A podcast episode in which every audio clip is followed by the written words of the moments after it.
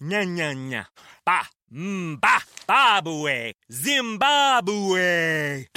the broken Bunsen burner burns so bright. South, Jamie. Southeast Asian Peninsula. Hey, hey, Jamie? Yes. I think the only line we need from you today is drivers who switch to progressive could save big. Cool. I just got to finish my warm ups. foul, foul, throw in the towel. History, history. Switch to history, Progressive history. today. Santa ski slalom in a salmon skin suit. Progressive Casualty Insurance Company and affiliates.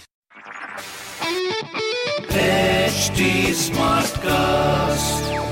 You're listening to a Hindustan Times production brought to you by HT Smartcast. Hey guys, my name is Monica Raval and you are watching No Dating Movie Review with HT City. And today I'm going to be talking about the latest release on Netflix, Tribhang.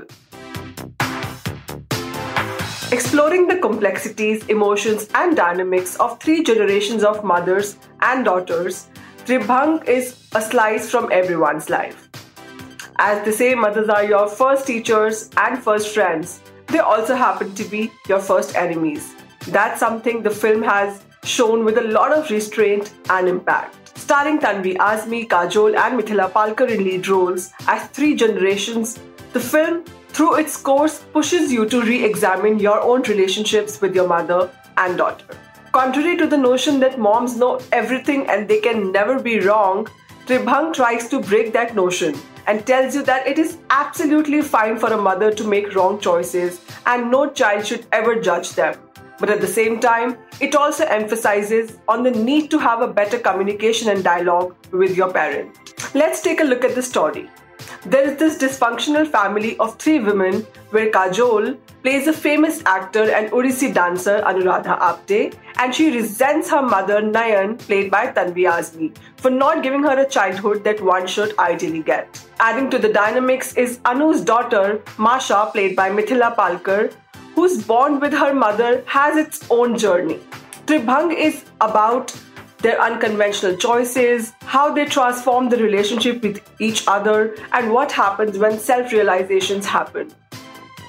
Here's what works for us. Kajol, who is making her web debut with the film, is flawless everywhere. I mean, you see her experience, finesse, and confidence translate on screen in every single frame. She is strong, protective, yet vulnerable and emotional, and portrays each of these traits with equal conviction. Then comes Tanvi Azmi, who is a delight to watch in the limited scenes that she has in the film. The parts where she is narrating nuggets of her life or an autobiography are so so moving and touching. She talks more with her expressions than words. Even the portion of the film where she's shown to be in a state of coma, you don't really feel she's not there talking. Another interestingly written character is of Kunal Roy Kapoor, who plays Milan, a PhD in Hindi literature, who's now writing Nayan's autobiography. He's impressive in his own unique way, a mix of boring, dumb, yet so smart and intelligent. He's like this innocent boy next door who cannot open up so easily. Director and writer Renuka Shahane's story, intent behind it, and direction deserves all applauses. She has this clarity in her storytelling where she knows what she wants to focus on. Even she has used Odissi dance form as a metaphor to explain and describe her characters, she doesn't end up making it a dance film. I quite like the mix of emotions that the film has to offer, and they are so relatable. It is humorous, also makes you shed a tear or two, and most importantly, lets you introspect. What doesn't work for us.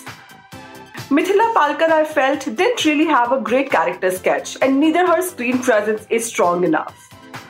Or maybe, along with such seasoned actors like Kajol and Tanvi Ji, she needed to put in some extra punch. I don't know exactly whether it was her character or the way she portrayed it, but somehow she doesn't impress much. Another thing that looks a bit fake in the film is the way Kajol's character uses the cuss words at the drop of a hat. Frankly, it wouldn't have really made any difference if she was not abusing in the film. Even the way Kunal's character uses typical Hindi phrases to talk is less natural and more of a character requirement. That doesn't really connect. Another problematic thing is men in Tribhanga, who are vaguely placed in the script. Even though they play an important part in the lives of these three women, there's hardly any focus on their backstory. For instance, Mithila's husband has literally zero dialogues in the film. And lastly, the screenplay and the non-linear narrative is pretty off-putting. The story going back and forth and flashbacks appearing way too often in the present somehow confuses you a bit too much. There's more emphasis on showing what happened in the past than how it has impacted the present. So, to sum up, Tribhang is a light-hearted film that you must watch with your mothers and daughters, and it will make you celebrate the bond despite all the conflicts that may exist. This is me signing off for now. See you soon with a fresh review.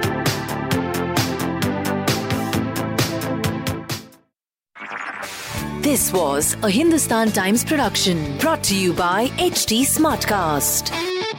HT Smartcast. I'm Annie Apple, and I'm here to invite you to come and listen to my new podcast series, Raising a Pro. It's the most intimate sports related conversations you will hear. Each week, we explore the journeys of some of your favorite NFL players through the eyes of those that know them best. From Joe Burrow, DeAndre Hopkins, Myles Garrett, Ezekiel Elliott, Nick and Joey Bosa, just to name a few. With exclusive insights and information, we leave no stone unturned. Subscribe now to Raising a Pro on your favorite podcast app.